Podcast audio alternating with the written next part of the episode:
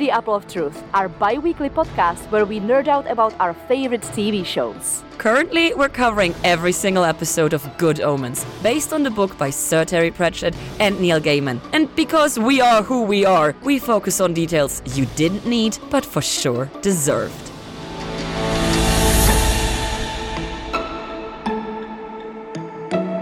I'm Vero, And I'm Lina. and today we're talking about Season 2, Chapter 1 The Arrival. Eh, Season 2! We've made it! Who saw it coming? Well, who did not get spoiled and who got spoiled? I didn't. I got spoiled, so. I have very selective viewing, eyes, Brain? seeing. yeah, yeah.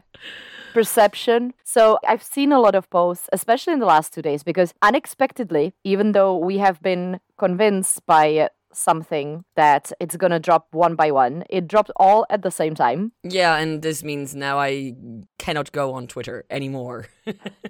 Yeah, I had to mute a lot of words, and then the muting didn't work anyway. I got spoiled on some things. I will not comment on them, but I will say when we reach certain things that this is what I got spoiled on, Okay. but I will not reference them in the future. But nothing in this episode is anything that I was spoiled on. Which is not surprising because there is nothing explained in this episode. Which leads me to the summary. After learning how everything got started, we get a naked and confused Gabriel, a fight between our husbands, some new characters, and a very confused Lina. Because, girl, I am so confused. I'm so fucking confused. I have so many questions. I don't understand anything. It's very curious where this is going to go. I am very excited because the only thing I heard from my friends, because my friends are nice and they didn't actually speak to me after learning my plans. The only thing that I have been told is that it's absolutely amazing and that I'm going to love it. So uh, I am very, very hype. However, I do too have quite a lot of questions, specifically after this episode. And we'll see how that goes for us because with our current plan, it's going to take a good while before we get them answered. Well, a month. If we manage it the way I envision it, we will be done with recording everything within the month of August. Yes. However, that's still 30 days too long. I mean, you can also binge it and then record it with me, but we shall see how it goes. Nope. Did you prepare a most British word of the episode? I have prepared a word of the episode. okay. So, actually, I had to give the episode a third watch in order to find a word because I was so amazed and into the episode and the details of everything that was happening that I completely forgot to pay attention to the words the first two times I watched it. I only managed to do it because the word I picked I didn't know and I've never heard. So I was like, what? That's a word? And also my Google Doc doesn't know it. It makes it red as if it's wrong. So I was Oh. like, huh? And this is why I picked it. So, is that because you have it set for American English or is it because No, my documents are always set to UK ah, English. Weird. Well, anyway, let's get my word out of the way because I love this word and I very rarely use it and I think I should use it more. And I think people should use it more in general because it's just so beautiful. It's oodles. Oodles! That is a great word. I'm very happy with your choice of word. It's a great word. However, there is a surprisingly little known about the etymology of this word. It is not British, is what I have learned. Merriam Webster Dictionary defines it as a lot or a great quantity. It also says that its origin is unknown, but there is obviously a few different theories. What we know for sure is that the first mention is based somewhere around the year 1867. And one of the theories is that it is connected to the saying kit and caboodles, which comes from a, Tennessee based American English. It means everyone or a large collection of things. That is all I was able to research on this, unfortunately. But oodles. And I just love how David Tennant says it as well. Oodles. Oodles. I love how you say it.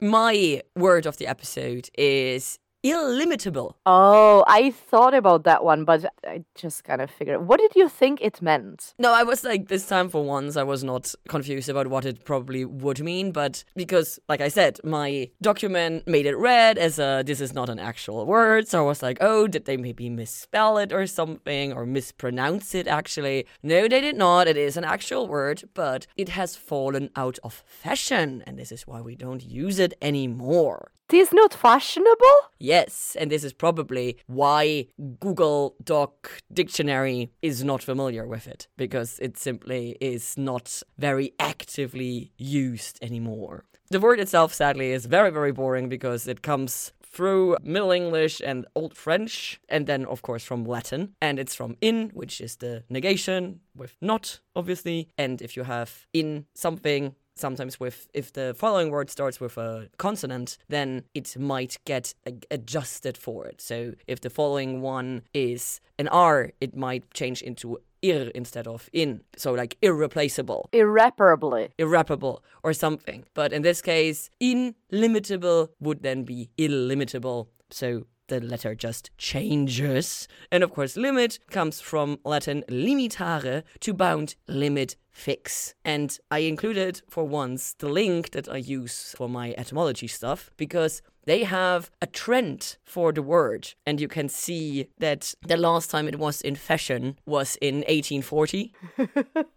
but it's been slightly on the rise for a while. So maybe maybe it's coming back. Maybe it's coming back. But originally it is from the late 14 1500s. For the adjective itself, it says here 1590s. So Lovely. did not have a very long run. But then, of course, because I'm me, I clicked on a few more following links, and I highly recommend reading up on the definitions for limited as an adjective, because apparently in English, limited something something always happened through different times throughout history. Like you have limited edition is something that was used in from the point 1869 forward, but limited monarchy was something that was used from 1640s. Like limited was not always simply just used as a nilly willy adjective, but apparently there's more specified limited usages of the word limited. Well, uh, the limit does not exist. Yeah, and the limit as noun or adjective much more in favor currently, so probably why it's more widely used and not marked as a non existing word. And that concludes my not really British, but at least words of the episode. I love that we're both like, oh, different reasons behind choosing this word, but they're both from the first scene. Basically, my, I think mine is not the first, is it? No, you're oh. right, it's from the first. It is from the cold open because I also rewatched the cold open. I have seen at least eight times because I love it so much. Oh, wow. We're gonna talk about why I love it so much because there is a bit that I wrote down and bit that I just remember. We're gonna talk about it when we get to it. But before we can talk about the actual episode, there are some small things we need to talk about in the facts and funs. so I did not look into the Good Omens season two facts and funs because I did not want to spoil myself more. And sometimes, even though they are supposed to have a separate category for spoiler trivia, sometimes something sneaks through. So I only looked into the facts and fun bits for episode one, and it is very, very little. There is exactly one trivia entry for episode one, and that is when Aziraphale and Crowley are in Give Me Coffee or Give Me Death, the background music is a classical instrumental version of Queen's Bohemian Rhapsody. That's interesting. Well, because we're back on Amazon, or rather, because I get to watch on Amazon, there is also a trivia that is on the Amazon Prime background. There was one thing that where they mentioned something about when Crowley is driving past a certain shop. It is a shop front of where the post production office sits. Oh, okay. I didn't write it down because I, I just figured that if you do have access to it, you would probably see it.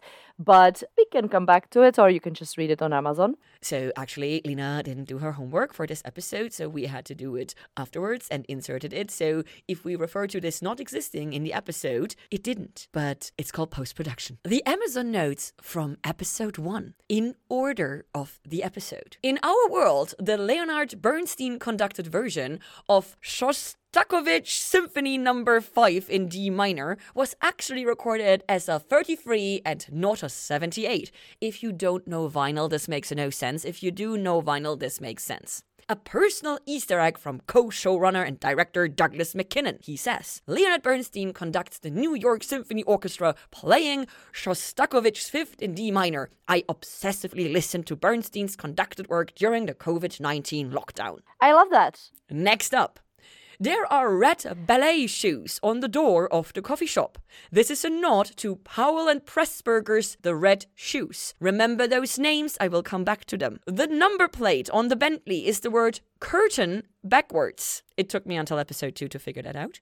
This is a tribute to Terry Gilliam in Monty Python's The Meaning of Life. In an animated section in that film, there's a mausoleum with that same inscription above the door. Ah. Aziraphale finds the name Jim from his books. The books are Lord Jim, but also Jim Hawkins from The Treasure Island. Crowley's car goes past the post production office in London. It's above the black shopfront. Eccles cakes are named after a town called Eccles in Lancashire.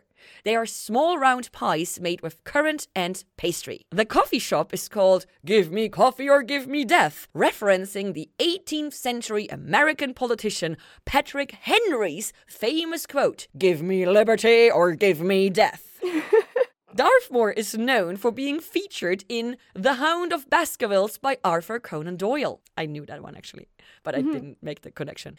this is uh, taken, I'm going to explain in a moment. This is the season two's edition of the maggot scene from season one. This is in reference to when Beelzebub is appearing inside the Bentley with the flies. So, Ah. yeah, they wanted to give us apparently one disgusting scene in each season.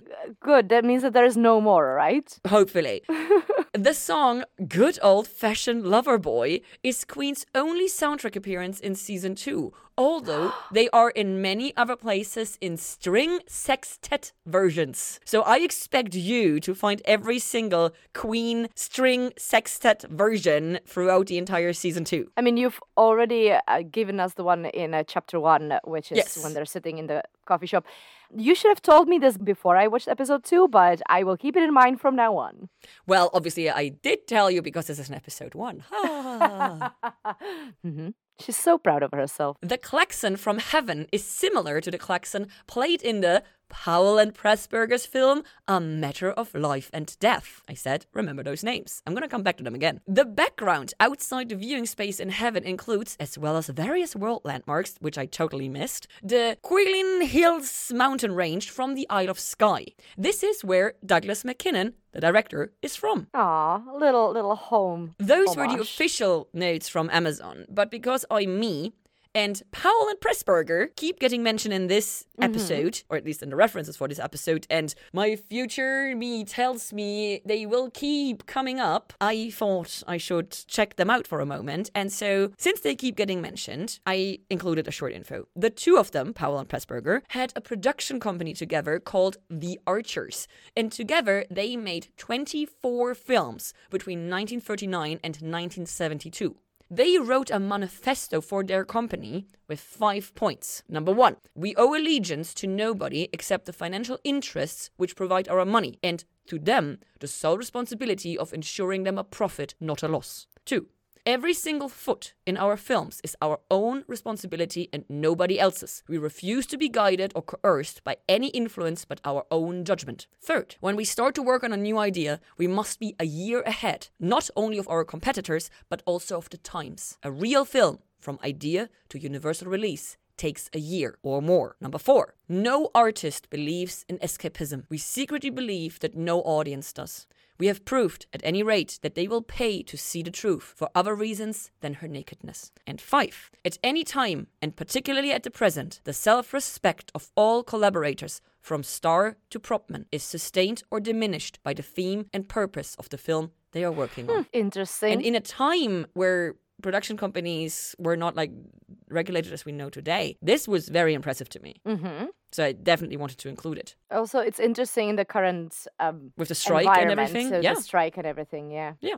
British film critics gave the films of Powell and Pressburger mixed reactions at that time, acknowledging their creativity but sometimes questioning their motivations and taste. For better or worse, the Archers were always out of step with mainstream British cinema. From the 1970s onwards, though, British critical opinion began to revise this lukewarm assessment of them, with their first BFI retrospective in 1970 and another in 1978. They are now seen as playing a key part in the history of British film and have become influential and iconic for many filmmakers of later generations, such as Martin Scorsese, Francis Ford Coppola, and George A. Romero, among others. Interesting. I highly recommend clicking the link and mm-hmm. just going through the list of their movies because you will recognize some things. I'm pretty sure. All right. And that concludes the facts and funs for episode one, which I totally did not record in a later time. Woo-hoo-hoo-hoo.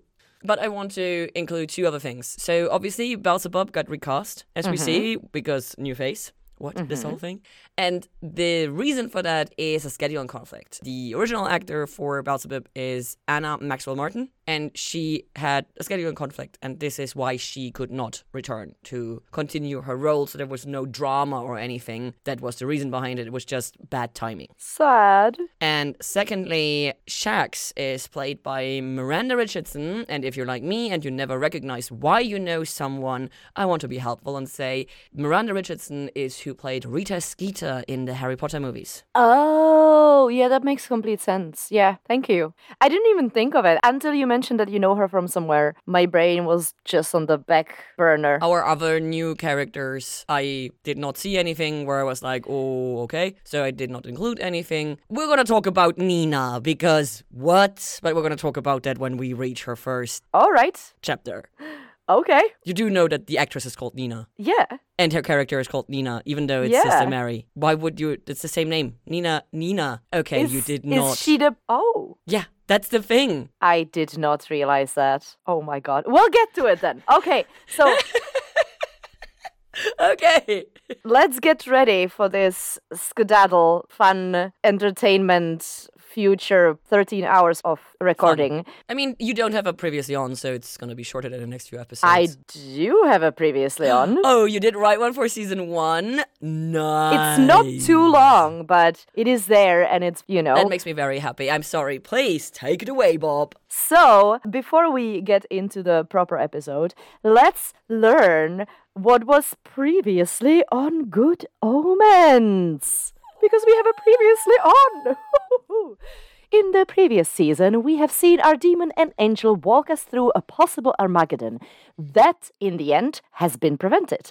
That landed them on a persona non grata list for both heaven and hell, but they managed to scare them off enough so that both hosts are letting them live their own existence for the time being. And now we do not go to the beginning, we go before the beginning. That is absolutely right. And I was very happy that we went to before the beginning because it was very, very beautiful. For all of the scene, I'm very, very happy with the CGI, the effects, the design of everything. It was incredibly beautiful. It reminded me very heavily all the new pictures we get from the new telescope. They're, Uh, yes, they're just so much more, you know, vibrant. exact and vibrant and everything. And I feel like this is one of the reasons why this whole scene looks so incredible because we have these pictures now. We have the technology. we have the technology.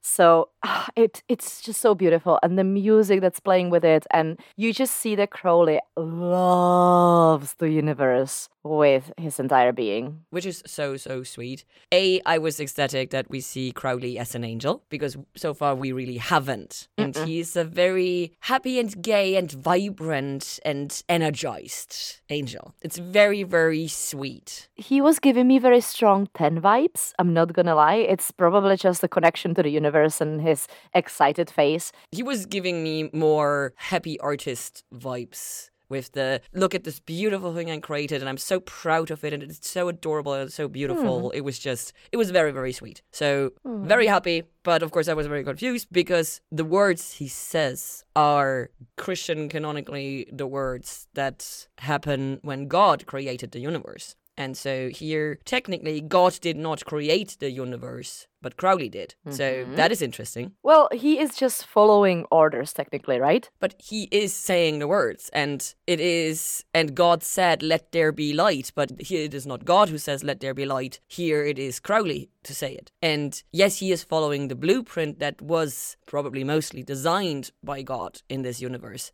But still, he is the one making it. He is the one creating it. He is the literal creator of the universe. I know, isn't it so cool? And I do wonder if that is one of the reasons why he was inclined to fall and why in season one he was willing to stand up and fight. Not just because of Aziraphale, but also because of his initial love for what he had created. I think so, yeah. I think that this is a very beautiful moment for him where he is looking at the creation of the universe and he is a part of it and it's just so such a strong connection and i think that this is also connected to the reason why he was considering moving to a different planet Yeah. for a second there in season one. It feels connected. It feels wholesome. There's always been this love in crowley for the universe that we didn't really understand and now we have a reason for it. And Aziraphale, on the other hand, loves humanity and what humanity has created. So mm-hmm.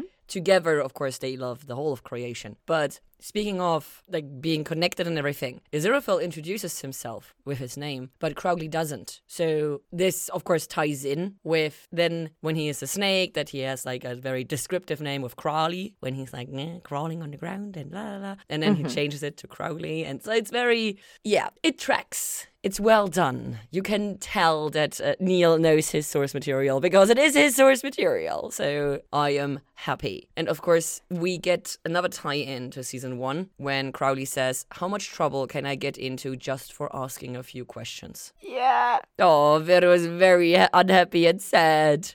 No i'm very happy it's so cute But then everything that comes with it, and then the fall, and this is what triggers the fall. Yes, but if curiosity is a reason to fall, I want to be a fallen angel. No, but that is like in season one, we have several moments where this comes up, mm-hmm. where he is questioning. Yeah, no, you're So- right. It's it's really really good, and this is just a really nice way to learn what could have possibly make somebody like Crowley fall. I mean, we don't have it 100% confirmed because we're not seeing him fall. We're not seeing him asking actual questions or making suggestions, but it is suggested Hmm. that this might be one of the reasons he ended up down rather than up. We learned why he fell in season one because he asked the wrong question and he hung with the wrong crowd. he hung with the wrong crowd, yeah. Two reasons. And asking questions is probably the reason why he started hanging with the wrong crowd. But when you look at like the supposed lore, Lucifer fell because he refused to accept mankind as the uh, superior creation, la la la la la. And Crowley is not accepting of the fact that all of this will be destroyed in 6,000 years. So he is not accepting of the plan. And not being in concert with the ineffable plan is, of course, a falling offense. And if several creatures are together not in favor of the ineffable plan, then they might fall together, even though there's nothing else that connects them. So, Aziraphale, right? He, throughout this first scene, through this cold open, he clearly is intrigued by Crowley. For example, when Crowley says, Look at you, you're gorgeous, he goes to look at Crowley and his face is like, Oh, he wasn't talking to me. Okay. Oh, yeah, sure. The universe is gorgeous. Great. Uh huh.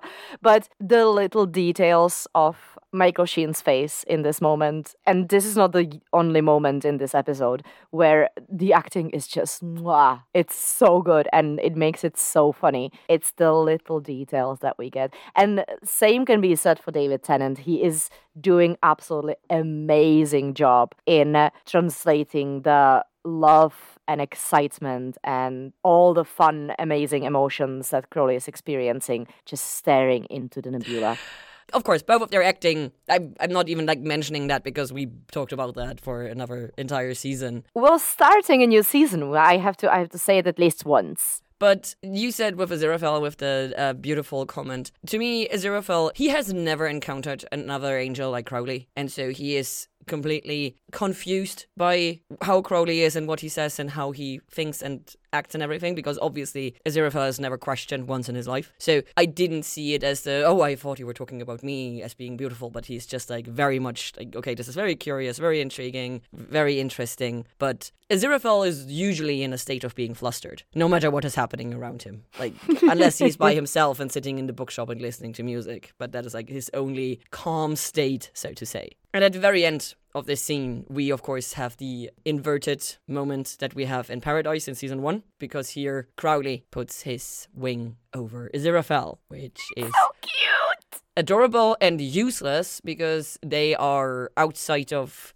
actual space. So the things are flying from the front, so covering from the top does not really like it's cute, but it's not really like the, the cover know. against the rain makes more sense than literal planets and debris flying all around you. Like you would have to enscone him to actually protect him. I don't I don't see that as pointless. I see it as a first of all, it's a great throwback to season one. And second of all, it just feels like there is some sort of a connection that inevitably is gonna bring them together at some point. Maybe that's part of the ineffable, ineffable plan. So, you know, I don't see it as pointless. I see it as a beginning. Not necessarily beginning of their relationship, because I'm not saying that, that this is a building relationship, but it is a beginning of something. Yeah, literally the universe and humanity, which is what this scene is about. One last thing that I have about this scene, and that is Crowley's hair is the cutest little thing ever because he has this little wave on top of his head. And as he gets angry, it gets really wobbly and it starts like bouncing around. And it's the cutest fucking shit. So, uh, His hair is as agitated as he is. yes, it is incredible and I love it. It's also very, very, very red this season, but we're gonna we're gonna talk about this.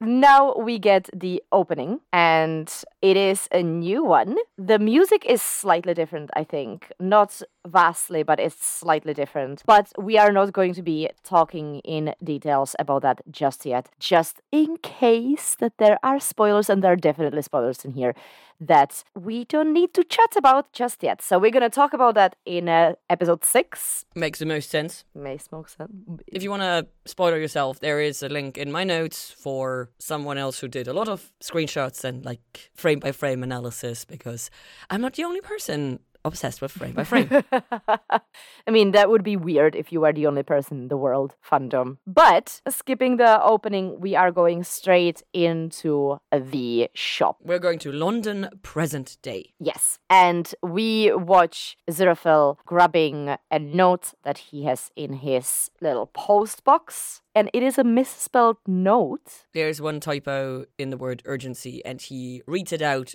with the typo. which is makes complete sense for Aziraphale. And we get to meet Aziraphale's tenant slash neighbor, I suppose. Both, yep. And that is Maggie. So what do you think about Maggie? I went through a lot of feelings and opinions with Maggie. In the beginning, I thought she was a bit annoying with the, oh, but I can't pay it, when very obviously he's not collecting the rent. And I'm sorry if he hasn't collected rent for eight months. Maybe just accept the fact he's not collecting. I was wondering what prompted this meltdown because it feels like, yeah, he hasn't collected the rent for eight months. Why you're suddenly upset about and crying in your shop about having to move Why are you escalating now? Yeah. So in the beginning, I was a bit like, okay, what? Then throughout the next few scenes, she is exhibiting interest in the barista, which started out as very cute, and then I was extremely annoyed by both of them. So then we will see where this goes. Well, this is gonna turn into bitch fest. Yay. Not gonna lie, I don't really care about either Maggie or Nina at this point. So we're gonna see how it goes. But I cared much more about the beautiful obsession Aziraphale has with the earthly pleasures of humanity. Because obviously, we've seen this the entire season one, but of the two of them, is the one who indulges. Crowley doesn't indulge. He has a few things he likes, but he doesn't indulge. And Aziraphale is the definition of indulgence. Hot cocoa, good food, good wine, good music, good books. Like anything and everything that humanity has created created of quality, Aziraphale enjoys and indulges himself. And it is absolutely adorable how happy he is to get this specific recording. And he knows it already very well because he instantly goes, I know what I'm going to be doing the next 21 minutes because he knows exactly how long it is. I mean, it's Shostakovich. It's probably about the same time every time you play it. But this specific version has Leonard Bernstein on the piano. So obviously, this is the superior version. Which is why he was like looking for exactly this specific recording. Yes. So that was for me the most important part. And of course, like later on, we learn more about the shop and that apparently her grandfather was already working there and everything. And I was like, okay, like if this leads to somewhere, then I will be interested the next time I watch it. But if it doesn't lead somewhere, then I will not care. Yeah, well, that is fair enough. We don't really get anything more in this scene, so we can, I suppose, move to our familiar bench. I'm gonna stop calling out the callbacks because there's like fucking 500 of them. Oh, yeah, of course. So this is yet another one, but to me the most visible difference is how red Crowley's hair is. It is so much more intense and vibrant than it was last season. He has red, red hair. Red. I didn't actually pay attention to that. It didn't strike me as odd or anything. I didn't notice it. I'm not going to put it that way. What I have noticed though is what he is reading. I did not pay attention to that. I was distracted by the hair. He is reading the Tadfield Advertiser, Ooh. and the front page has a title of an article that says, Is Tadfield the best village in the world or ever, or something like that? Which I found very funny that he still keeps up with Tadfield because that is obviously connected to what happened in Tadfield last season. Also, that is proof that Adam still has his powers.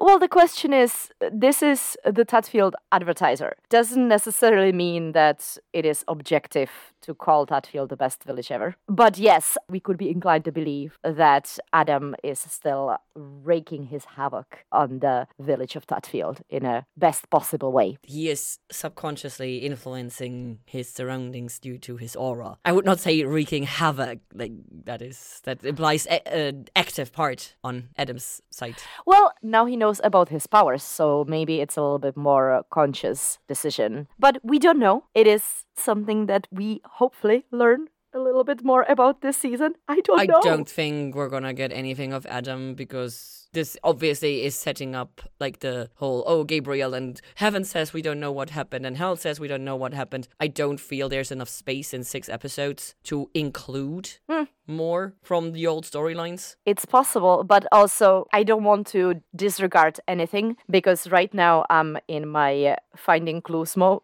in the first episode. So this is something that might happen. And I will be happy to be wrong because I don't like to be right. I would be happy if you're right because then it would actually fit with what I predicted for season two. So if you remember our summoning episode. So Crowley is sitting there. We get the short interaction with Wrong Bench, which hilarious. also, did you notice that there was a clarinet actually playing in the score of the music in this scene? Well, No, I found that really funny because the code phrase is clarinet can play good music or something like that, and there is an actual clarinet playing like in the background. no, I did not catch a clarinet. You're the music person of the two of us. So, yay. But Crowley doesn't stay there by himself for long before one of our new characters pops up, and that is Shax. And Shax, I'm not sure yet where I'm gonna put her on my on my list because on the one hand, I really like her. I enjoy her style, but her not understanding of humanity is grating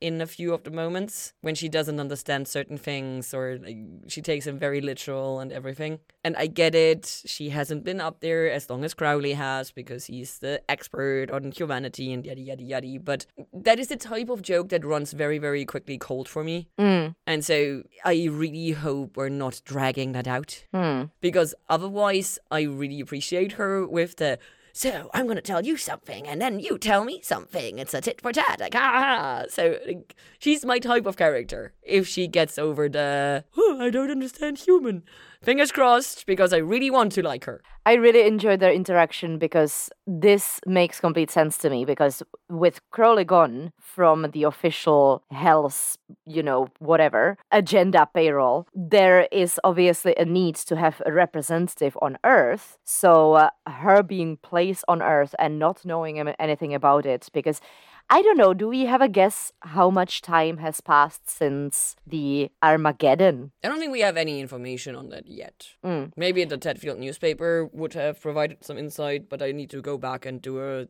frame by frame to see if there's anything. like in my assumption the way i am kind of feeling watching this i'd say it's a few months even if we talk about the fact that Shax still doesn't have a handle on uh, human behavior on like basics of it although it could be longer because she is talking about you know terrible things that people come up with has it always been this easy But then again, humans don't need long to be horrible to each other, so exactly exactly that goes into both direction. it's just I'm liking the vibes and I'm liking the uh, interactions so far. What has terrified me when I was watching this the first time, not so much when I was watching the second time because I knew this is not true, is when Crowley says, I don't speak to the guy in the bookshop anymore. And I was like, What do you mean you don't speak oh to God, the guy? in the-". I didn't want to, but I was worried because we had that moment of I'm back in the trailer. True. And it's like, anxiety level rising, anxiety level rising. So this was a lot. I was more worried because he seems like he's going through a crisis in the way he speaks, in the way he moves. What's the point of it all? What's the point of it all? Did you ever ask yourself that? And like, I don't want to say midlife crisis because it's such a badly used phrase for so much bullshit, but it really feels like Crowley is having some kind of crisis of existence, of purpose, of identity. I don't know, but it feels like he is having a crisis. I literally wrote down why does Crowley feel so depressed? And so I hope he finds some new motivation. Mm-hmm. And I mean, it kind of makes sense because, like, later on, we also see he apparently doesn't have a home anymore because he drives around with his plants in the back seat. So he has to live in his car, which makes sense because he doesn't sleep and eat and anything, so he can do that.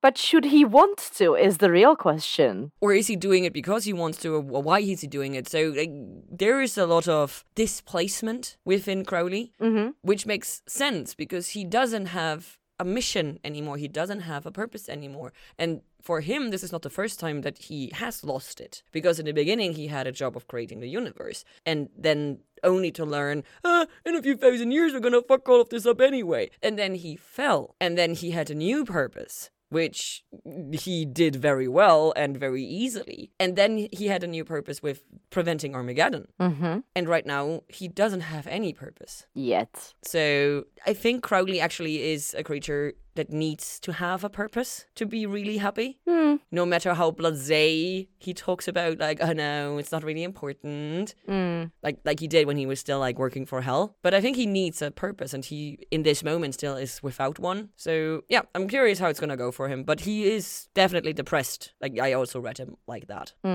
So throughout a weird chain of thoughts throughout your monologue, I realized one thing. It has to do with one of the last things that I have to point out in the scene, and that is Crowley feels down, but he still yells at, and it's part of the reason why he feels kind of a weird. He yells at the spies that they shouldn't feed bread to the ducks because it's wrong, it's bad for them. And, he's then correct. he gives us, and he is correct. And then he gives us the little tidbit. I love when Crowley educates us uh, that we should feed them frozen peas because they love it and it's good for them. I did not know that by the way. I knew that bread was bad, but I didn't know what was good. So, hence the happiness about self education. I'm about Crowley education. Thanks, teacher Crowley. Then my brain was like, well, how do we know that they feed them bread? Because we heard that in season one. And then my brain was like, but who told us? Oh, God told us. Oh, there's no voiceover so far. Yeah, this season we don't have God there Does that mean that God is not paying attention? God doesn't anymore care because this is no longer. cancelled. Yeah, this is is this no longer part of the plot? You know, that just opens a new That kind is of a really, really good point, and I did not even clock it. I only realize it now, so that is a really good point that we have not had any voiceover from God, which we had the entire first season. mhm. Especially with seeing how actively involved in the creation of the universe Crowley was, the now absence of God is even more striking. Huh. Whew.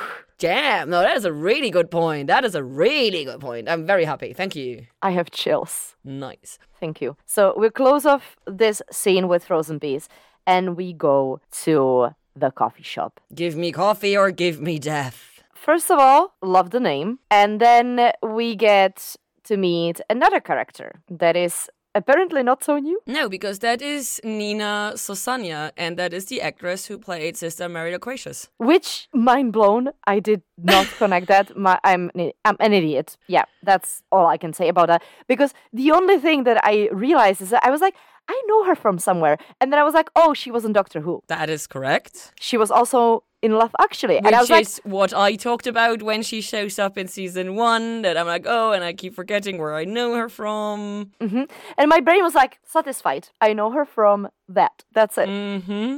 Yeah. So yeah, we uh, maybe meet a new character.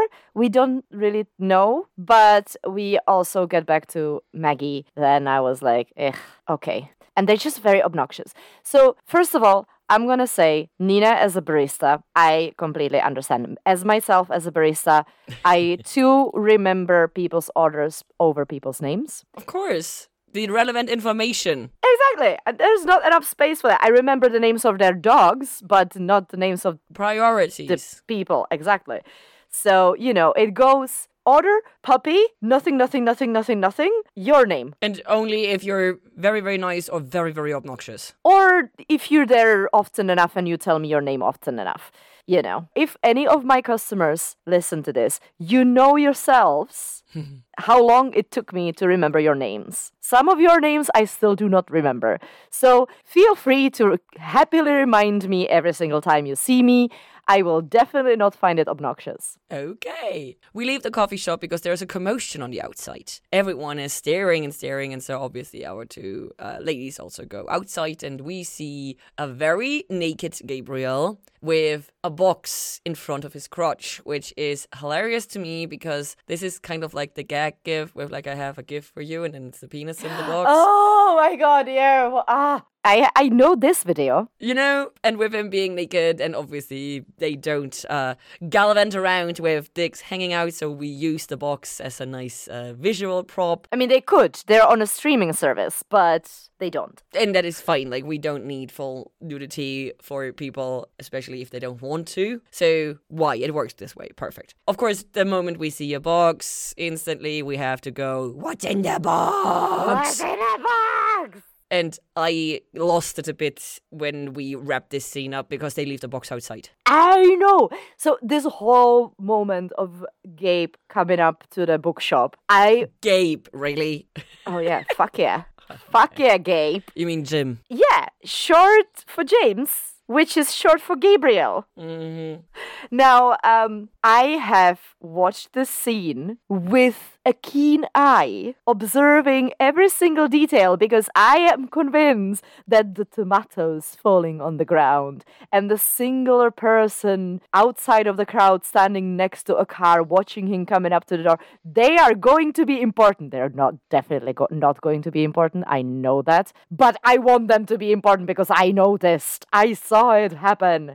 What? Uh, the, the tomatoes? Or did I miss something? No, there's there's definitely the tomatoes, and there then in the very last moment before we get the whole Aziraphale and Gabe reunited moment, they have an aerial shot, and everybody is just kind of in this big semicircle watching them, except for one guy that's randomly standing next to a car that is so mm-hmm. close to the door, and I'm like, what, what is this?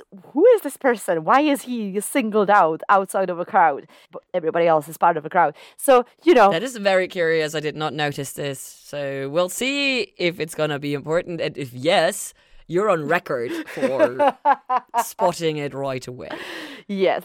Look at me go. I'm gonna get this out of the way so I don't complain about it later. If Gabriel doesn't remember anything, how can he know where to go? First of all, that. And I'm very happy that Aziraphale asks this question later on. Why did he hug Aziraphale if he doesn't know who he is? Yeah, so I'm very happy that Aziraphale later on addresses at least some of my concerns. Also, it seems to me that Gabriel's brain is scrambled in a way that he also keeps forgetting new things and that he doesn't understand a lot of things that he should be understanding. Yes. It's weird. It's 100%, it's not just amnesia. The effect seems to be either lingering or actively continuing. So I'm very curious who would have the power to scramble the freaking Supreme Archangel's brains like this. Hmm.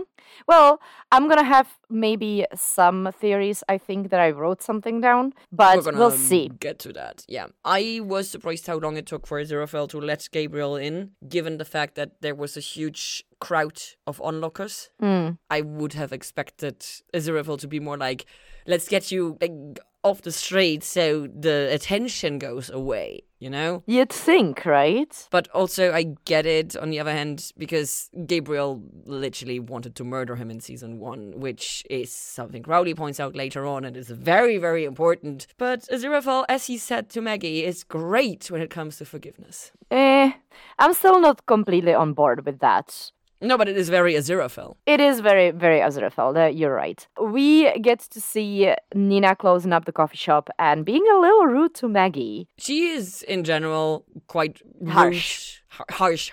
Yeah, harsh is the right word. But mostly, I'm so confused because I don't think I could name any other character where the character and the actor have the same name. Like in this show or uh, ever. in general? I've seen that multiple times. I couldn't tell you, Yeah, see, you could, you could, you could not name any. but I know that I have noticed this before. It's a thing sometimes. I'm very confused by reusing an actress and giving her character the same name as her actual name. We'll see. I'm intrigued by all of this myself.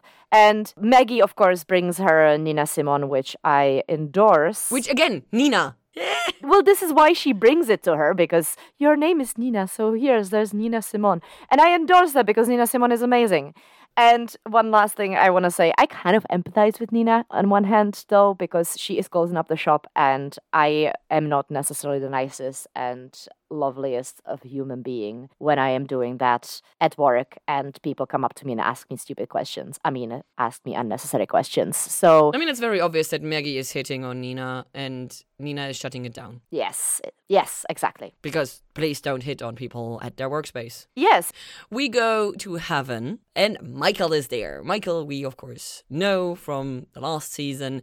And Michael is the one who was in contact with the other side. So I, of course, am very, very skeptical how involved Michael is in all of this. You know, basically, as the Black Ops guy of heaven, I would assume Michael to be more in the know than he lets on. But also, Michael seems to be going for a power grab in this episode. yep. So I'm, I'm very, very curious. See, in this moment, we learn about extreme sanctions. We don't get that explained just yet, but the words are used. And I was trying to figure out which, obviously, we don't get an answer to at any point in this episode. Did Gabriel run off himself? Was he cast out? Any of those things? Did any of those things lead to his amnesia or whatever we would call it? Has it been done to him or by him? There's a lot of unknown that have been scrambling my brain at this point. We also get the mention of the Book of Life, not just the extreme sanctions. And they are obviously playing fast and loose with Christian details in mythology, because as far as I'm aware, the Book of Life is basically the list of people who will come into heaven at the end of times. It's not a record of every creature of existence. Hmm. So it's the good book.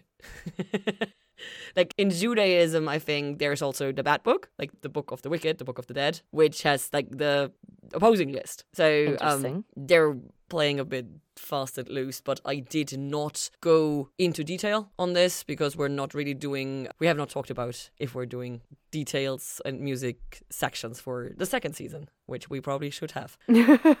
yeah, we never talked about it. So yeah, as far as I understand, it's a book of the righteous and not a record of everything, despite being named the Book of Life. Hmm. Hmm. Hmm. And this quick insert of heaven is finished by us going back into the bookshop. It's literally 15 seconds long. It's hilarious. It's like, so snip. tiny.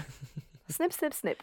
We go back into the bookshop, and the Angel Cup makes a return with yet again hot cocoa in it. I do wonder if Aziraphale ever pours anything but hot cocoa into this specific cup. Now, this is an interesting question because I personally have specific cups for specific beverages. Of course you do. Well, it's not that I consciously choose to do that, but like some of my beverages just fit the best into specific mugs or cups. And I have the same thing with like I have a bowl that I use for my breakfast eggs, and then I have a bowl that I use for my lunch. It's a different bowl, and I'm very specific about the type of. Do I need to remind you that you're a Aziraphale and I'm Crowley? Oh God, not again. Okay, sorry, I had to remind you.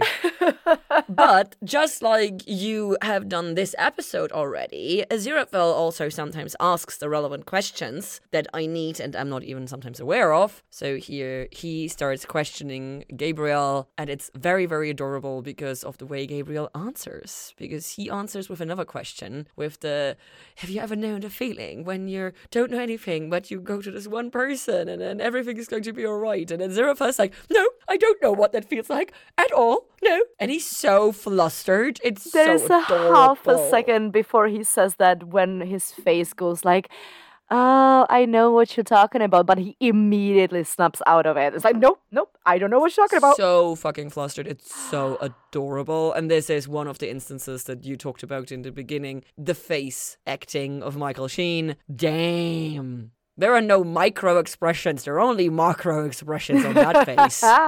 It's incredible. But speaking of performances in this scene, John Hamm is also Hamming it up. killing it, hamming it up.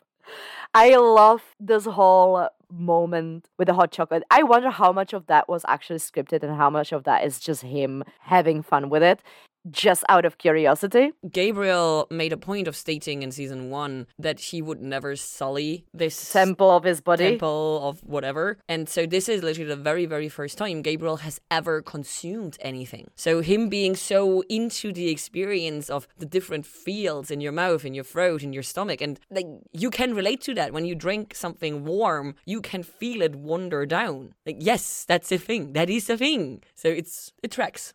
It's beautiful. But also, I have noted that regardless of Gabe's amnesia or whatever is going on with him, he is still an asshole. Yes, his character shines through. It's the beauty of sometimes when you have a character go through losing their memory, it tends to erase their entire personality and they're like this blank page or whatever. This is not the case. He is still a very much gay, Entitled, invasive, obnoxious, stubborn, anxiety inducing annoying. asshole. Yeah. Like literally my next line is Gabriel is getting very annoying for me. Yeah. And this is the beauty of both writing and acting, having this still come through, even though we have somebody who has literally zero idea who they are and why they're there. hmm I think is just really beautiful. It's a take that I haven't actually seen, I don't think, when we talk about amnesia like that. You know, it brings the question for me what is actually going on with him? They only deleted his information because he knows everything else. Not his personality. Yeah. He can speak, for example, no problem. And of course, we have to end this scene with the oh, there is a box. And so once again, I say, What's in the box? What's in the box? And I was like, finally, the box. But before we get to look inside the box, we have to pop away for a moment. And this is my mystery location. Where are we? It's an alley. Yeah, but where are we? It's driving me fucking crazy. We are here twice. Yeah, it clearly is somewhere where Crowley parked his car. Yeah, but why? I'm so fucking confused. Where is this? Maybe Aziraphale and Crowley have an apartment together. No. and they each have their own space still. So Crowley has the car and Aziraphale has the bookshop, but they live together. No. But maybe Aziraphale doesn't know that Crowley doesn't have a space anymore. I don't know. That's an interesting. Well, I I'm hoping that this is something that we're gonna get to learn. Yeah, but they better tell us. Because it's the same alley twice, so there has to be a reason why he's parking there. Exactly. And we have a short interaction with Shax. This is the moment where we actually f- learn Shax's name, right? I think we know we get her name because I wrote down in scene three Shax. Yeah. Shax shows up and she does not understand sarcasm, which, yes, it's a classic trope. I hope we move on from it. But much more importantly, we go back into the bookshop, to the box. And what's in the box, Vero? A fly. Nothing. Nothing's in the box. Or Yeah, is there a fly? No, there was. Did you see a fly there? There is certainly a fly in the bookshop after Azrael opens the box. And I think that I saw a fly inside the box, but I am not 100% sure. So this is my headcanon now that it's a fly. I'm going to have to go back and watch the entire episode again and freeze frame the shit out of it. It shows that it's been a while that we did an episode and not a movie. Because in a movie, I'm not that like, oh, look at this tiny detail and look at this tiny detail.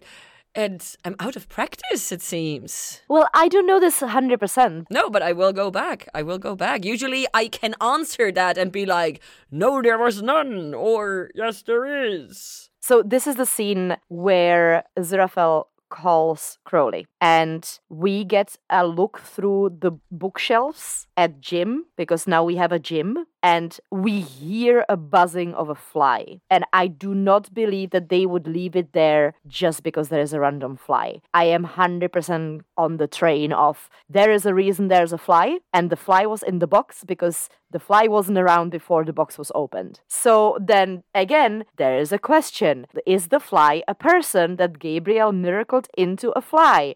Or an angel, or is it actually a spy of Beelzebub? Because that's the obvious option. Or is it just a random fly? Which I do not believe. You know, there's a few possibilities, and my brain is going intense. I'm not going to indulge in any of that until I went back to the scene and actually took a look at it. Ah, Okay, So I can't really go on to the fly tangent because I did not see any fly. no, right. But as you said, this is the scene where we call Crowley, and once again, I ask myself, why is he driving around with plants in his backseat? It's very, very confusing to me. But before we learn anything more from our ineffable husbands, we pop up to heaven. And in the center of the screen, there is a box of matches. And on the matches, there's a quote, which I painstakingly wrote down, only to then see that it zooms in and that we get it in more readable.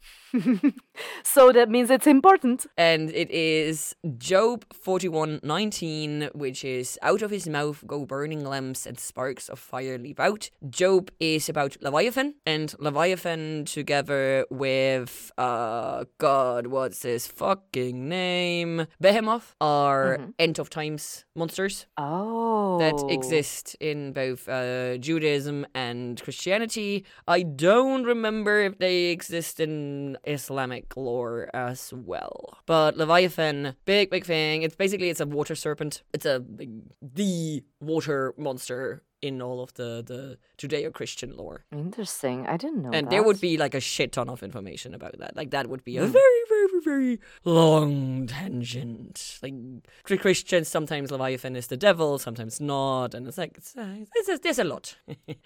But mostly in this scene, with the way the angel interacts with the box, I have written down what, and I say this lovingly, the fuck is going on.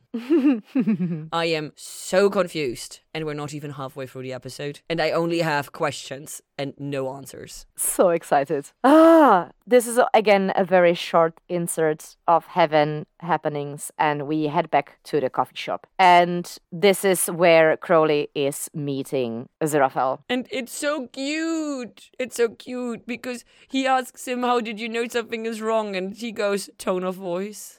I know it's super cute. Also, I am very sorry. I just realized that I skipped the whole uh, getting the album that's happening at the end of this scene because the coffee shop is not yet closed. But yeah, take that tangent that I had 10 minutes ago and insert it at the end of this scene. But yes, we have Crowley and Aziraphale meeting at the coffee shop, and it's so cute. And he orders six shots of espresso in one cup, which is wow. Too much even for me. I mean, I think there have been days where I did six espressos, but I was not a happy person. Also, did you pay attention that they steal the plate that the cookies come on? Oh, yeah, of course. Listen, I, to be fair, am not 100% behind the whole stealing thing. I would be very much happy thinking that they have this thing going on that he just takes Aziraphale is going to bring the plate back. Yes. and he is going to bring it back. So this is something that I have it, it was like a deal with somebody living nearby. If they bring it back, they can certainly take it home with them or they can just come out with their own mug and we would make the coffee into their own mug. It's like this whole I didn't have a problem with that. I found it funny, but it's believable to me. Yep. And sadly, they are leaving, and we stay behind in the coffee shop with Maggie and Nina. And it's a bit cute, but it's also a bit sad that Maggie is very, very obviously into Nina. Mhm. And Nina has no interest whatsoever. But to be fair, she makes it very clear with um, wanting to go home to my partner, which is basically the nicest way to let someone down. Yes. And watching them close, the only thing that was in my head the entire scene was a song called Closing Time that is often in my head when I close a shop.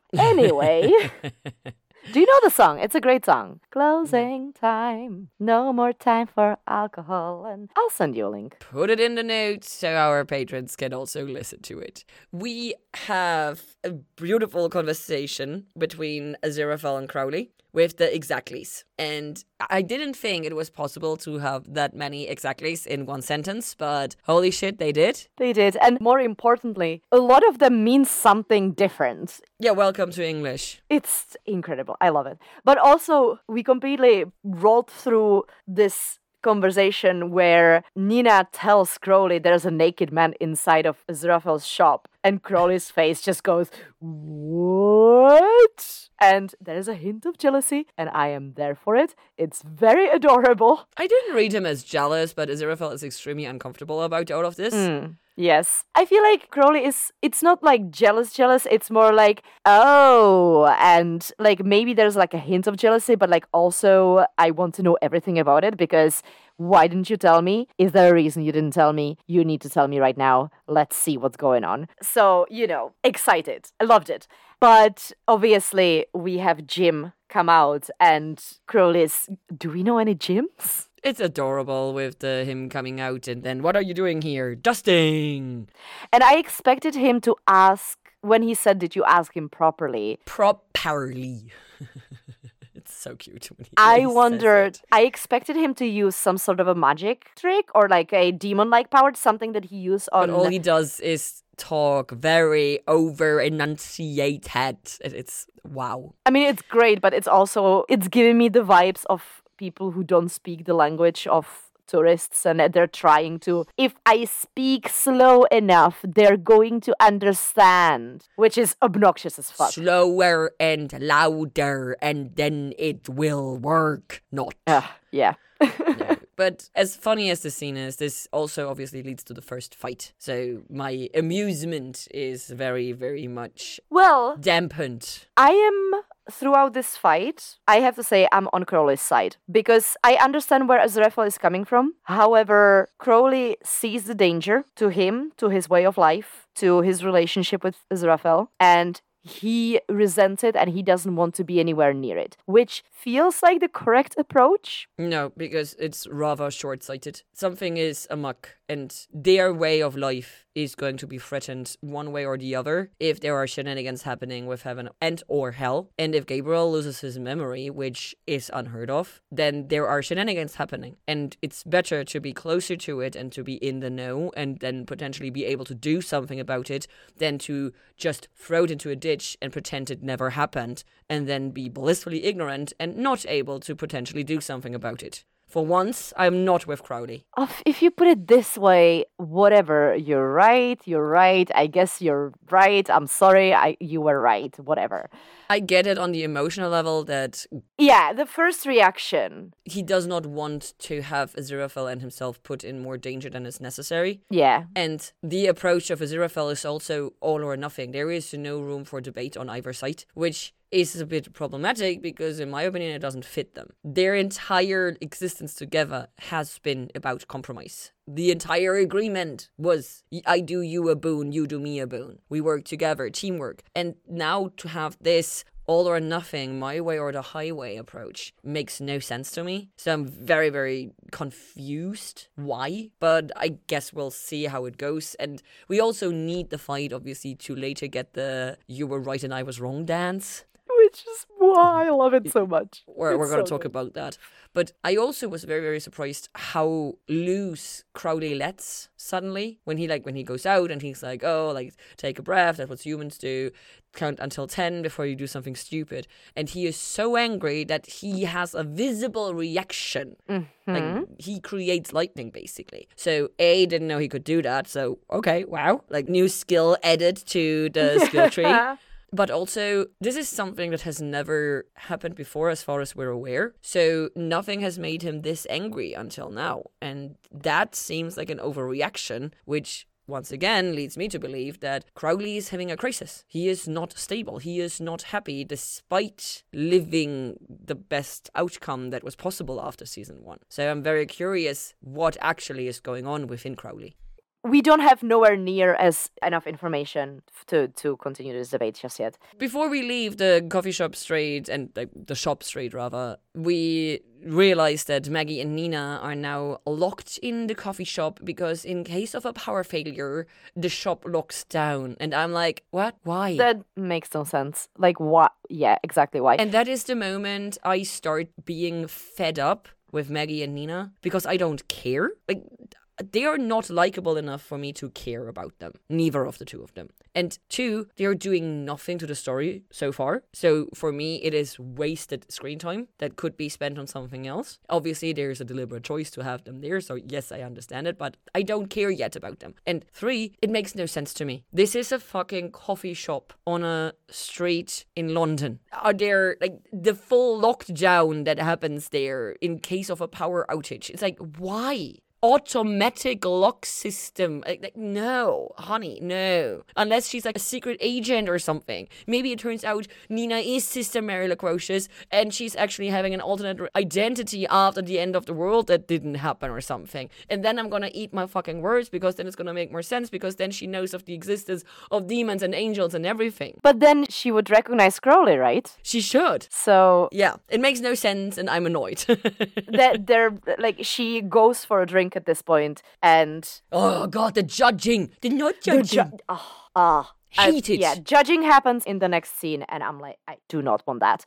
Um, now, plot twist: they are locked in the same. Even though Nina has mentioned that her partner gets very nervous if she doesn't get home, and I'm like, huh, smells abusive. But we'll get to that a little bit more again later on. Now we have finally a little bit longer scene in heaven oh yeah. we have Uriel and Michael debating who is going to be in charge. And if you were to decide who is more competent, is it going to be Uriel or Michael, in your opinion? Uriel is not aiming to be in charge. Uriel says that there only is one, and that is Gabriel. So I would go with Uriel because a leader who is a reluctant leader is usually one who will abuse their power less. Yeah, that is a very well worded answer. Thank you. I did not expect that to be so thought through. As I was like, um, maybe I would say Michael is an asshole, so he shouldn't be that.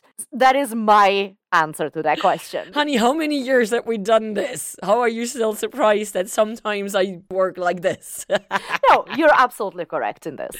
No. No, I'm with you though. It is like the base question, which one of them? But sadly, it seems that Uriel is too reluctant to fight Michael for the power grab. Also, since Michael is being so aggressive for the power grab, it does make me believe that he is behind the disappearance of Gabe. He has to be involved in some way, I think. It would be very surprising if he wasn't involved at all. And maybe because we know that Michael is the Black Ops guy for heaven and in contact with hell, and we also know that hell has interests, and with you potentially seeing the fly, it might be a co op. with Beelzebub and Michael working together for something. So it would not be really far fetched. Like, this is the least far fetched theory that we have started now.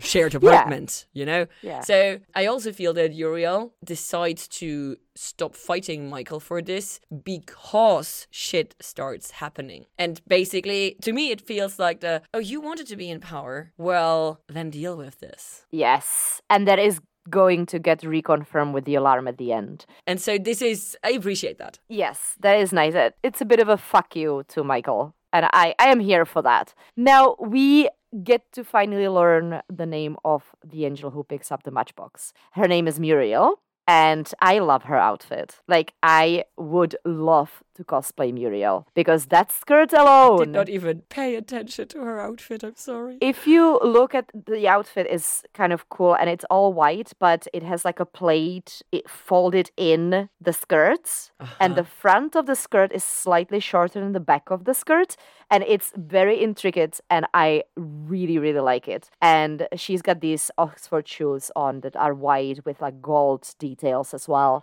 that we saw details in the previous scene when she's picking up the box Yeah, because we see her shoes there, but I did not pay attention to that. You are on detail hunt this episode. listen i told you i watched the episode three times since yesterday So Muriel approaches them very shyly. It's very, very adorable. And we learn that nothing we see in heaven are actual objects, which is very, very interesting to me. Because the way they react with this is an actual object means nothing else can be. And the way how careful Michael like slides the box open to one side and to the other side and they're basically scared of the box. Also, they they do not fully open the box. Yeah, because it's a pain in the ass to get it back in once you fully open it. So I'm pretty sure that is like practical reason and not a fly hiding in there. I am convinced that Beelzebub is bugging the place, and it is Literally. There was a yes, there is a fly inside the box on the inside of the wrap, and because they never open it fully,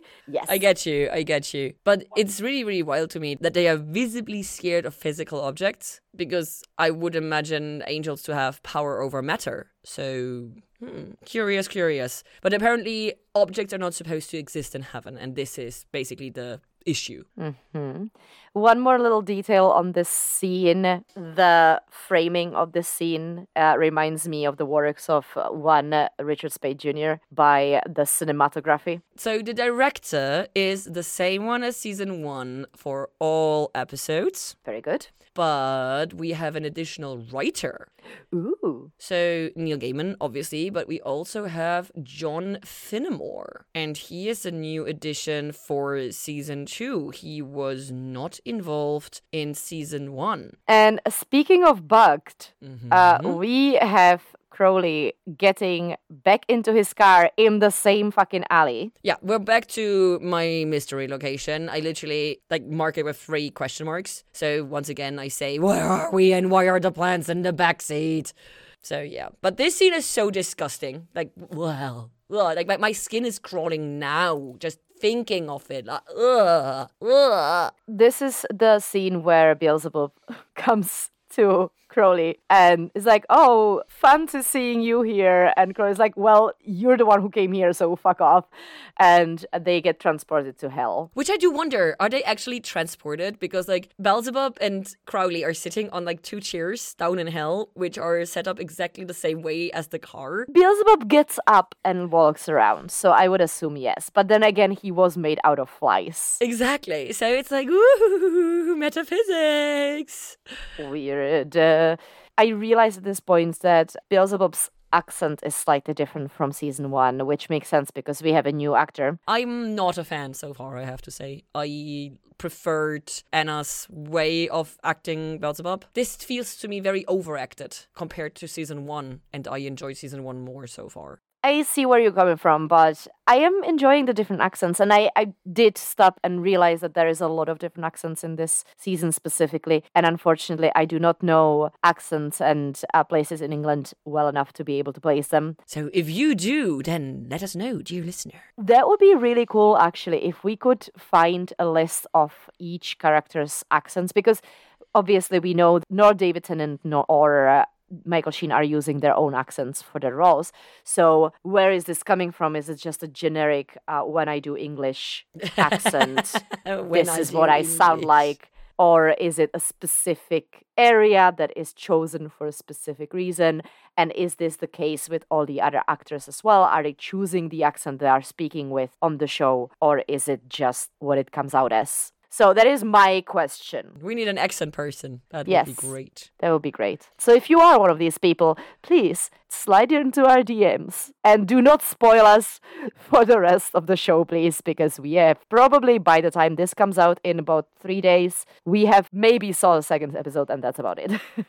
The last thing for this scene that is relevant to me is that now we get the hell mention of extreme sanctions and the Book of Life. And I'm pretty sure this is the moment we get the information that you will be deleted from. you will be deleted, exterminate. Yes, this is when we find out. The last thing we get to see before we move to the dreaded coffee shop scene is Crowley coming back from hell and seeing the reaction he has to this news. And to me, this says, I have to save Aziraphale from extreme sanctions because I cannot live without my angel. Also, it's not just live without. If you're stricken, if you're stricken from the Book of Life, you have never existed, so their past will be erased. Yes, he would have never He would have never known him. known him, and Crowley can't imagine that. So he would rather have both of them erased than just Azrael. He doesn't want to live in a world where Azrael doesn't exist, which Makes that's sense. love.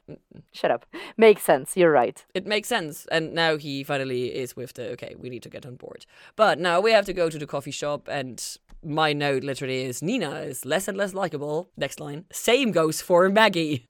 My first note is, and my dislike of Maggie grows. Yeah, both are not doing it for me. I'm sorry, but especially the whole like not judging. Like, honey, you're oh, so judgy. Literally saying no judgment. I'm like, in all caps, no judgment. No judgment. If you say no judgment, there's all the judgment. It's Like there are scenes, there are moments where you can say no judgment and actually mean no judgment, yeah, but not in that tone of voice. no, and not in that context. Err. Because, and even Nina's reaction to that is like, yeah, that's right. Because you have no authority to cast any judgment. Nina is in a much more awkward position. I feel more for her than I do for Maggie. Yes. But Nina is also like uh, not winning any brownie points with me at the moment. So at this moment, it seems to me, without any context that we're gonna get at the end of this scene, that Nina might be in an abusive relationship. We're going to talk about that at the end. So we very quickly cut over to Crowley driving. He's driving. He is driving as usual. It's there's only space for one of us uh, in this lane, and it ain't you. Like it's it's it's great. So it's very very quick. I call it the Crowley sassy driving. And he stops, of course, in front of their shop, notices them with their nice little signs, which smart, I appreciate that. And is like, oh, oops, sorry. And he snaps, and they have electricity, the door's unlocked, the power goes on, and they have reception again. Mm-hmm. And of course, this is the moment where all the texts from Lindsay are coming in. So, Now. Lindsay, as far as I know, is a woman's and a boy's name, right? Mm-hmm. So we don't know if Nina is in a hetero or homosexual relationship, which, yay, here for that. But the texts are wild. But I'm not sure who's the problem in the relationship because I wrote all the messages down that we can see. I'm so done with this. I am a real person. I matter. Why don't you care? You have a great deal of explaining to do. Something, something, enough of this, Nina. At least one of us takes this relationship seriously. Please remember what we agreed about mutual respect. Where the hell are you? And these messages can be read both ways. It can be that Nina is a cold, non sharing, non open person in this relationship and has a partner who desperately needs and wants Nina to open up. Or that Nina is in an abusive relationship with an overly controlling and demanding partner. But mm-hmm. as of now, I don't have enough information to be sure which one of the two it is. See, this is the thing why I was mentioning it before, because from the information that we've had up until this point, it was giving me the vibe Nina is in an abusive relationship and it's coming from the partner. While stopping and reading the texts and seeing things and her behavior, it is uncertain. And I say, porque no los dos. They might just not be working as a couple. They might also just not be good for for each other. But some of these texts are also not abusive in the classic abusive sense, but also abusive in the manipulative sense. Exactly. Because the "I'm a real person, I matter, why don't you care" can be without enough context. It can be either that Nina is incredibly dismissive of her partner's needs, which would track seeing how she behaves with other people around her, or it could be that this is a manipulation from her partner. So we don't know enough yet, which is the repeated thing about episode one. And yes, I know that is the point of an episode one. Don't send me a message that it's episode one and this is why you have more questions than answers. I am aware, but this is a podcast. I'm supposed to be complaining. It's my job. Uh, yeah, no, you're absolutely right though. Um, and same. To me, the difference is I don't get as frustrated as you with not having answers. I like being frustrated.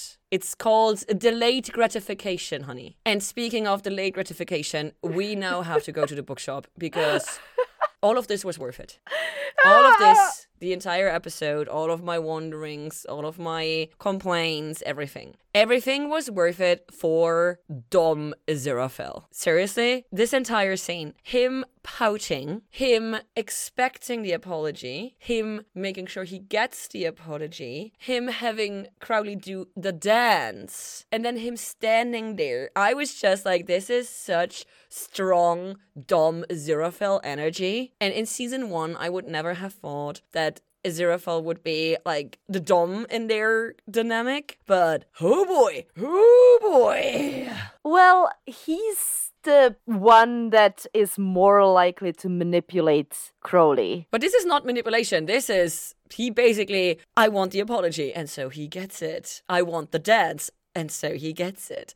It's like, I tell you, and you do. Mm, yeah, I love that so much. It's so fucking good. And oh, the I was wrong dance. Mwah. I could have done without the dance, but it is very funny. But also, it is very descriptive for their relationship because Aziraphale starts counting down the times that he had to do the dance. See, to me, this is exactly what I I can totally see Aziraphale doing the dance and Crowley pushing him into it and having him create the dance and this like Aziraphale being the one who turns it against him for what it seems like a first time in history. I love it. But really, he has grown. Like, it feels He has learned more about his own needs as well. in season one at the end, because it's actually one of our questions in the list. When was the moment Aziraphale ran out of Fox? We have that as a question for episode six. And I feel like ever since then, the Dom Aziraphale has started to emerge.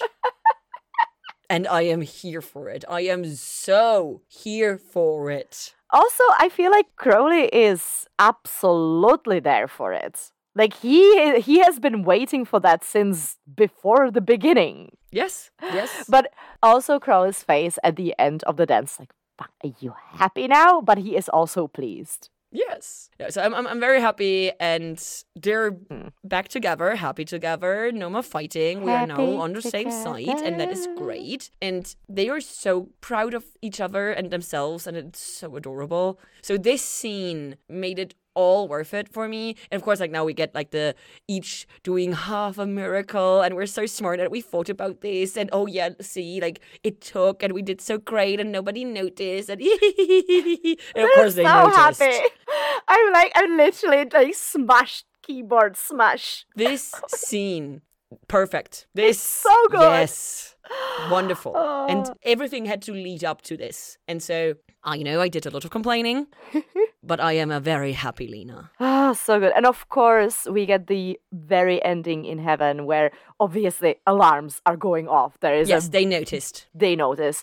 Also, we get that moment where Uriel's like, "Hey, bitch, Michael, your shit's to clean up. You wanted it. you have it. The huge stream of the purple light coming out of the shop. Yeah, so- a tiny, tiny half a miracle. Totally not noticeable. No, no, no, no, no. But what is really curious, because I don't think we've seen it in season one, is the ability to zoom in like that. That was really cool done. that was very cool. Yeah. Really enjoyed that visual effect. And then we're done. And I really have to say, that episode was done quicker than I thought. Mm. Like, I, I was surprised when I was done with my notes. Like, what? What? That, that's it? What? Yeah, same. So I'm super, super intrigued. And then no more notes to take, but of course, the usual wrapping it up, general thoughts needed to be written down, and mine are very short this time because I was still so fucking confused. I still am. So this is basically all I have to say. I only have questions. Why are we getting the Maggie Nina side story? Why are we having the same actress for Nina as we already had for another role? Why is she named Nina when the actress is named Nina? Where is the place that Crowley is? Why do the plants live in his back seat? Is he actually living in his car in the moment? Does Aziraphale know that he's living in his car in the moment? What is happening? And even if he is living in his car, why does he keep driving back to the same spot in the same alley? So there has to be something there and not just a trash can that he uses to throw things out. Ah! Some of the details, as I pointed out, are getting on my nerves. I really hope that some of the shticks are easing out now. So, very, very hopeful, but I honestly cannot wait to watch the next episode, and I actually might do that the moment we're done. Well, funny you say that because what a return. I am so excited about everything in this episode. It's so perfect, I could cry. And I nearly did. But details. And, you know, cry with excitement, not with any other emotion. You don't have emotions. Exactly. Details. The ineffable husbands are alive and well. They clearly have been seeing each other this whole time, but keeping it under wraps. We get uh, new characters introductions, mainly Nina and Maggie. And so far, I am not the biggest fan of either. However, I am curious about their story because I want to know why are they relevant because they are obviously relevant. And then we get to learn about Muriel. I love Muriel. All right, let's wrap this up so I can go watch the next episode. Goodbye. And with this, we say thank you for listening. If you want to follow us on social media, you can find us as the Apple of Truth on Twitter and Instagram. we will keep you updated if and when Twitter crashes and burns. You can also send us your comments and complaints to goodomens at taot-podcast.com. If you want to get that sweet, sweet extra content, early episode release, and more, Like six seasons of another show more. head to patreon.com slash TAOT podcast. And if you like what you hear, please do write us a positive iTunes review. They help a ridiculous amount. And don't forget to pester all your friends about us. Thank you. Bye.